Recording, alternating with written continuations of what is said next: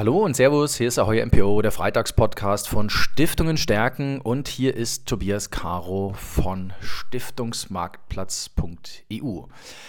Ich habe mir heute einen spannenden Gesprächspartner gesucht für ein Thema, das uns auf Stiftungen stärken äh, in unserer Rubrik Voranlage für Stiftungen immer schon umgetrieben hat, seit wir den Blog betreiben. Das ist das Thema Asset Allocation und ich spreche darüber mit Martin Friedrich von Lansdowne Partners Austria. Lieber Herr Friedrich, ich finde es ganz toll, dass Sie sich Zeit genommen haben. Es sind wilde Zeiten, wir stehen kurz vor Ostern. Ähm, trotzdem glaube ich, ist es gut, dass wir über ein Thema sprechen, das alle Anleger und insbesondere auch Stiftungen kennen sollten, weil wir gerade bei Stiftungen, das haben wir im Vorgespräch gesehen, einfach Unwuchten im Portfolio sehen, nämlich sehr, sehr viel Anleihen, sehr, sehr wenig Aktien. Und da stimmt doch was nicht, oder? Warum ist Asset Allocation so wichtig, Herr Friedrich? Ich würde vielleicht ähm, als ähm, äh, Vergleich mal sehen, äh, wenn Sie es ähm, mit einer Immobilie. Eine Immobilie äh, liegt ja vielen Stiftungen durchaus äh, nahe am Herzen auch. Und äh, da sagt man normalerweise in der Immobilienwirtschaft immer Lage, Lage, Lage. Und es kommt am Ende des Tages ähm, wesentlich mehr darauf an, wo ein Haus steht, als wie schön es ist am Ende des Tages. Mhm. Und bei Investitionen ist das äh, eben ähnlich. Ähm, es ähm, gibt hier unterschiedliche Einflussfaktoren. Es gibt ähm, äh, sogenannte Top-Down-Faktoren, ähm, die einfach ähm, aus der globalen äh, makroökonomischen Entwicklung herausgetrieben werden. Es gibt dann äh, natürlich ähm, äh, idiosynkratische, individuelle Faktoren, die dann sich auf die einzelne Anlage beziehen. Und ich äh, mache das jetzt wirklich schon ähm, seit 25 Jahren und ich habe immer wieder gesehen, dass ähm, im Zweifelsfall, wenn die beiden Dimensionen hier kollabieren, dass sich dann äh, oft einmal die Top-Down ähm, Treiber durchsetzen. Und das ist die Situation, äh, die uns äh, eben dahin führt, auf die Assetallokation diese wesentliche Rolle zu legen. Ähm, und ähm, äh, da geht es jetzt darum, das investierbare Universum zunächst zu definieren, mhm. zu strukturieren und gemäß entsprechenden Attributen wesentlichen entsprechend Risiko und Ertrag zu klassifizieren und dann zu allokieren. Das heißt, ich, ich, ich dampfe es nochmal ein bisschen runter und versuche es nochmal ein bisschen zu vereinfachen. Das heißt, die Aufteilung der Vermögensanlage ist eigentlich das viel wichtigere Kriterium, um langfristigen Anlageerfolg zu erzielen, als das Picken von einzelnen Aktien oder einzelnen Anleihen. Warum frage ich das? Wir sehen es in vielen Stiftungsportfolien oder uns erzählen es auch viele Stiftungen, dass sich viele Gedanken machen, welche Anleihen sie kaufen oder ob sie äh, nochmal in der Anleihenkategorie ähm, ein bisschen diversifizieren. Dabei kommt es darauf gar nicht an. Ähm, es gibt ja auch Studien, ähm, wir hatten es, glaube ich, erwähnt, aus dem Jahr 1986 gibt es eine Studie zur Asset Allocation. Also dieses, diese Vorteilhaftigkeit, ähm, warum ist das in Ihren Augen, in den Köpfen vieler europäischer Anleger einfach noch nicht so durchgedrungen? Es hat vielleicht äh, mit der Strukturierung im Denkprozess zu tun. Ähm, es ist ähm, sehr verlockend, ähm, wenn man jetzt ähm, über die Vermögensanlage spricht, ähm, relativ schnell äh, zu dem letztlich zur Handlung zu springen, die darin besteht, dass man irgendwas erwirbt, eine Anlage, die in einem Portfolio sitzt. Und ähm, äh, was dabei übersehen wird, ist der Planungsprozess, der davor stehen sollte. Mhm. Und der Planungsprozess, ähm, der besteht eben darin, sich ähm, über den ähm, eigentlichen Zweck der Anlage äh, klar zu werden, ähm, sich zu überlegen, äh, wie man mit den Dimensionen Risiko und Ertrag umgehen muss das ähm, Wesentliche und manchmal nicht unmittelbar zugängliche an der Assetallokation ist es, dass Sie immer die Dimensionen Risiko und Ertrag gleichzeitig im Auge behalten müssen. Mhm. Und ähm, wenn Sie an einer Schraube äh, im Portfolio was drehen, dann ändert sich normalerweise der gesamte Kontext mit. Und ähm, das ähm, ist ähm, letztlich ein Problem der quadratischen Optimierung, mathematisch gesprochen. Ähm, das ist, ähm, was wir hier auch ähm, ganz wesentlich betreiben. Und ja, da gehört äh, eben schon ein bisschen Hirnschmalz äh, hineingesteckt, um das entsprechend zu beherrschen. Aber was Sie dann äh, natürlich haben, ist am Ende des Tages einen klaren Plan äh, für das Portfolio. Wie viel Risiko möchten Sie innerhalb welcher Anlageklassen äh, konsumieren. Was mhm. bedeutet das ähm, für die Kapitalgewichtung? Mhm. Und ähm, dann kann man innerhalb der einzelnen äh, Bereiche äh, an die Selektion gehen. Aber dieser Planungsprozess, der sollte immer vorangestellt werden. Und dann kommt natürlich auch viel, äh, oder kommt es natürlich noch darauf äh, an, dass ich mir auch ein paar geografische Gedanken mache. Es ist ja häufig so, äh, dass äh, äh, werden, wir, werden Sie auch gleich bestätigen, hoffe ich zumindest, dass zu viele Anleger sich sehr einseitig auf den Heimatmarkt fokussieren, oder? Das ist eigentlich ein Fehler. Das ist was, was ich ähm, wirklich ähm, immer wieder gesehen habe. Ähm, ich äh, war ja früher in einer globalen Kooperation verschiedener äh, Family Offices ähm, tätig und ähm, es haben sich dann äh, die meisten eben, je nachdem wo sie saßen, äh, sich die Australier eben mehr in Asien orientiert und die ähm, Lateinamerikaner mehr in Lateinamerika und am Ende des Tages ähm, bewirtschaften sie aber doch dasselbe globale Portfolio und äh, das hat mich dann immer gewundert, warum unterschiedliche ähm, Schlussfolgerungen rauskommen. Ähm, Tatsache ist, äh, dass ähm, wirklich die Welt sich ändert und das wird auch weiterhin so bleiben. Wir sind heute in einer Situation, wo der Schwerpunkt der wirtschaftlichen Aktivität sich ähm, ganz stark nach Osten verlagert. Ähm, allein in China äh, werden ähm, ca. 20 bis 25 Prozent des weltweiten Wirtschaft, der weltweiten Wirtschaftsaktivität heute verzeichnet.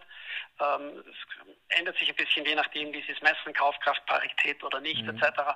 Aber in dem äh, globalen Leitindex von MSCI, in dem All Country World, ähm, ist das Gewicht von China lediglich ähm, 5,4 Prozent. Mhm. Ja, und ähm, Asien ist ähm, auch, ähm, wenn die Asien dazugeben, ist es auch noch nicht mehr als 15 oder 20 Prozent. Und dabei äh, leben dort bald 80 Prozent aller Menschen. Mhm. Äh, das äh, muss man sich äh, mal auf der Zunge zergehen lassen. Wenn ich da kurz einhaken darf. Ähm, darf ich da kurz einhaken, weil ähm, Asien ist ein wichtiger äh, Punkt. Äh, Sie sprechen gerade an, dass da verlagert sich was. Das ist ein säkulärer Trend, ein übergeordneter Trend. Das heißt, das ist was, auf was ich mich langfristig fußen kann. Ist das dann etwas, auf was ich mich auch als Stiftung, wenn ich ein Langfristanleger bin, und wer, wenn die Stiftungen sind, Langfristanleger, äh, zur Gänze auch darauf konzentrieren muss, dass ich genau solche Anlageregionen mit dazu nehme, wobei wir sprechen ja nicht von einer Region, sondern es muss ja dann, äh, mit 5% ist das auch nicht richtig beigemischt, das müssen ja dann 20, 30% sein, oder? Ich sage mal, es sollte sicherlich ähm, ein ähm, wesentlicher Teil im Portfolio sein, wenn ich ein globales Mandat äh, mir selbst gebe. Ähm, ich glaube, ähm, bei den meisten äh, Anlageformen ist es ähm, sinnvoll und heute vor allem auch sehr gut möglich, äh, hier global äh, anzulegen. Und eine globale Anlage bietet Ihnen ein Maximum Diversifikation, was natürlich ausgesprochen wichtig ist im Stiftungskontext. Mhm ob sie das jetzt dann äh, wirklich exakt äh, nach der Gewichtung ähm, äh, der wirtschaftlichen Aktivität, also nach einer BIP-Gewichtung gar aufbauen oder nicht, das steht dann noch einmal auf einem anderen Blatt Papier. Das mhm. muss man sicherlich nicht machen. Ähm, äh, aber es ähm, ist die grundlegende Argumentation richtig, dass also der Schwerpunkt der Anlage, wenn es ordentlich diversifiziert sein soll, aus Europa rausgehört und ähm, auch andere Regionen der Welt berücksichtigt werden sollten. Das heißt, a lot of work to do im Stiftungsvermögen, weil hier ist ganz klar in vielen, vielen Fällen Europa der Anlagemarkt, in dem man vor allem unterwegs ist. Und dann bringen Sie natürlich noch einen zweiten Aspekt mit, äh, den ich auch extrem wichtig finde, ist das Thema Korrelation. Auch die muss man im Auge behalten.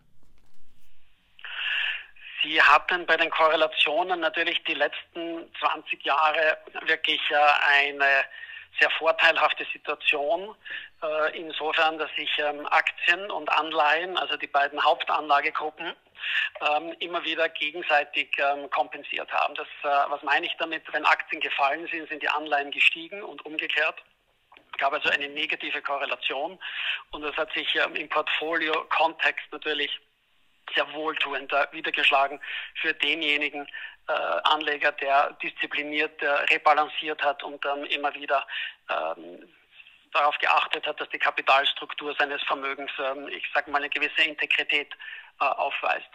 Das äh, müssen wir allerdings in Frage stellen, wenn wir uns die nächsten fünf oder zehn Jahre anschauen. Mhm. Ähm, es ist durchaus äh, möglich im Rahmen einer reflationären Entwicklung, die wir gerade beobachten, äh, dass ähm, sich hier die Korrelationen äh, auch wieder äh, Gleichschalten von Aktien und ähm, Anleihen. Und dann ist es umso schwieriger, Diversifikation zu finden. Mhm. Ähm, Möglichkeiten ähm, sehen wir hier in Rohstoffanlagen, in Gold und natürlich auch in Katastrophenanleihen. Mhm. Das heißt, wenn ich mir jetzt als Stiftung das Ganze mal überlege, ich weiß, dass Asset Allocation wichtig ist. Ich weiß, dass ich dekorrelierte Anlagen suchen muss. Ich weiß, dass ich mich auch global ein bisschen bewegen muss, dass ich shiften muss. Ähm, ja. Was glauben Sie übergeordnet, wo kommen denn dann eigentlich die ordentlichen Erträge für eine Stiftung her? Also ähm, geben Sie uns da doch mal ein Gefühl, weil eine Stiftung braucht einen ordentlichen Ertrag und sie hat bisher diese ordentlichen Erträge mit Anleihen bekommen. Das wird jetzt schwieriger. Jetzt kommt natürlich die Aktie auf ein Schild. Ähm, was ist so Ihre Meinung dazu zum Thema ordentlicher Ertrag? Wo kommt das künftig her? Ähm, es scheint nicht so schwierig zu sein, äh, wie es auf den ersten Blick ähm, der Fall ist. Äh, wir haben jetzt äh, eine Optimierung ähm, angestellt, die primär nicht auf die ordentlichen Erträge abstellt, sondern auf die Gesamterträge. Mhm. Und ähm, wenn Sie jetzt ähm, äh, den, den, Gleichgewicht suchen zwischen Aktien und Anleihen. Es ist ja traditionell immer so gewesen, dass die Aktien den Ertrag gebracht haben und die Anleihen äh, Stabilität fürs Portfolio und dann noch einen gewissen äh, laufenden Ertrag. Ähm, ich glaube, die Rolle der Anleihen äh, ist es, ähm, die man insbesondere in Frage stellen muss. Die sind wirklich zu einem äh, zinslosen Risiko geworden. Und die Frage, die sich ähm, stellt, ist, was kann äh, die Rolle der traditionellen Anleihen ersetzen? Mhm. Was dabei klar sein muss, ist, es geht nicht mit äh, demselben äh, Risikoprofil für bei unverändertem Ertrag. Äh, man muss etwas mehr ins Risiko gehen. Ähm, und unsere ähm, äh, Herangehensweise ist letztlich, dass man äh, sich das Risikomaß überlegt. Und ähm, wir sehen hier die Möglichkeit, sowohl ordentliche Erträge als auch eine gewisse Stabilität fürs Portfolio zu erzielen, dadurch, dass man von Anleihen in Richtung äh, hybride Anlageformen geht. Was meinen wir mit hybriden Anlageformen? Äh, wir sprechen hier von Wandelanleihen, wir sprechen von Hochzinsanleihen und wir sprechen von Schwellenländeranleihen. Wobei die Schwellenländeranleihen dann noch einmal äh, unterschieden werden natürlich zwischen äh, Emittenten in Lokal- und in Hardwährung. Mhm. Ähm, es gibt noch eine weitere Hochzinskategorie, die ich ähm, da vielleicht mitnennen möchte. Das sind die Katastrophenanleihen. Ähm, was ist allen diesen Anlageklassen gemeinsam? Die brechen zwar immer wieder mal ein, die haben aber mit den traditionellen Anlagen, Anleihen gemeinsam, dass sie sich dann relativ rasch wiederholen. Mhm. Also wenn Sie sich anschauen, historischerweise, wie lange hat es gedauert nach einem Einbruch, bis die Anlageklasse ihren vorigen Höchststand wieder erreicht hat, mhm. dann haben Sie hier einfach im Vergleich zu Aktien äh, ein ähnlich vorteilhaftes Bild wie bei den Anleihen in den hybriden Anlageformen. Mhm. Und ähm, ich glaube, auf diesem Umweg kann man sich ähm, dem ähm, Problem der Assetallokation ähm, gut nähern. Äh, wir sprechen hier von Anlageklassen, wo es also äh, gerade bei Schwellenländer und Hochzinsanleihen noch vier bis fünf Prozent ordentliche Erträge äh, gibt. Auch bei den Katastrophenanleihen ähm, gibt es noch ähm, Coupons um die fünf Prozent, manchmal sogar höher. Und ähm, ich glaube, das ähm, passt äh, durchaus in ein Stiftungsvermögen hinein. Mhm. Das heißt, äh, Sie haben es mir im Vorgespräch so ein bisschen äh, in, auf, in eine Formel gepresst. Resilienz ist die neue Schwankungsarmut. Das finde ich eine sehr, sehr gute Überschrift, ähm, weil es geht genau um Resilienz. Es geht um Widerstandskraft eines äh, Stiftungsvermögens, ähm, das einfach nicht komplett angegriffen werden kann, bloß weil mal eine Marktunwucht wie im März letzten Jahres im Corona-Crash äh, einfach die Märkte mal für 30 Tage unter Stress setzt. Äh, wenn das ein Portfolio nicht aushält, dann äh, wird es äh, schwierig in meinen Augen. Ähm, vielleicht noch ein letztes Wort äh, dazu von Ihrer Seite, Thema Resilienz. Ähm, ist es wirklich so, dass Diversifikation, globales Anlegen, dass das so die Erfolgsfaktoren für Resilienz ist und auch das Hinzuziehen von zum Beispiel hybriden Anleihen, wie Sie es gerade erklärt haben? Ist das so ein bisschen der Schlüssel für Resilienz oder gibt es vielleicht noch was, was Sie noch ergänzen wollen? Das ist die Antwort, die auf jeden Fall ähm, wir für uns gefunden haben in ähm, unserem äh, Anlageprozess. Ähm, wir suchen natürlich auch ähm, nach ähm, äh, weiteren Lösungen und haben ständig die Augen offen. Es gibt spannende neue Entwicklungen, gerade in dem Bereich Kryptoassets etc. Wir sind hier nicht in irgendeiner Weise aktiv. Ich glaube, das wird auch für viele Stiftungen momentan noch äh, schwierig sein. Allerdings. Sicherlich auch in Bezug auf äh, ordentliche Erträge. Aber was ich ähm, auf jeden Fall ähm, abschließend sagen äh, würde, ist, dass äh, die ähm, äh, Welt nicht stillsteht, dass sie sich auch äh, in Zukunft dann weiterentwickeln wird. Ähm, und dass aber der Prozess der Assetallokation, der ist eine Konstante, mhm. indem man ähm, immer die Möglichkeiten, die man hat, ähm, konsequent und systematisch evaluiert Risiko und Ertrag gegeneinander aufrechnet, äh, immer den äh, Blick auf die Korrelationen bewahrt und am Ende dann äh, das bestmögliche Portfolio daraus baut. Jetzt haben Sie mir ganz schön viele Vorlagen für Überschriften gegeben. Jetzt war wieder so eine dabei. Asset Allocation ähm, ist, wie haben Sie es gerade gesagt, äh, ist die Konstante. Äh, das ist auch ein, ein, tolles Wort in einer sich wandelnden Welt, braucht es Konstanten, insbesondere im Stiftungsvermögen. Äh, lieber Martin Friedrich äh, von Lansdowne äh, Capital Partner, ich danke Ihnen sehr ähm, für den Podcast heute. Sehr, sehr gerne. Es ähm, hat mich gefreut, dass ich ähm, Gast sein durfte.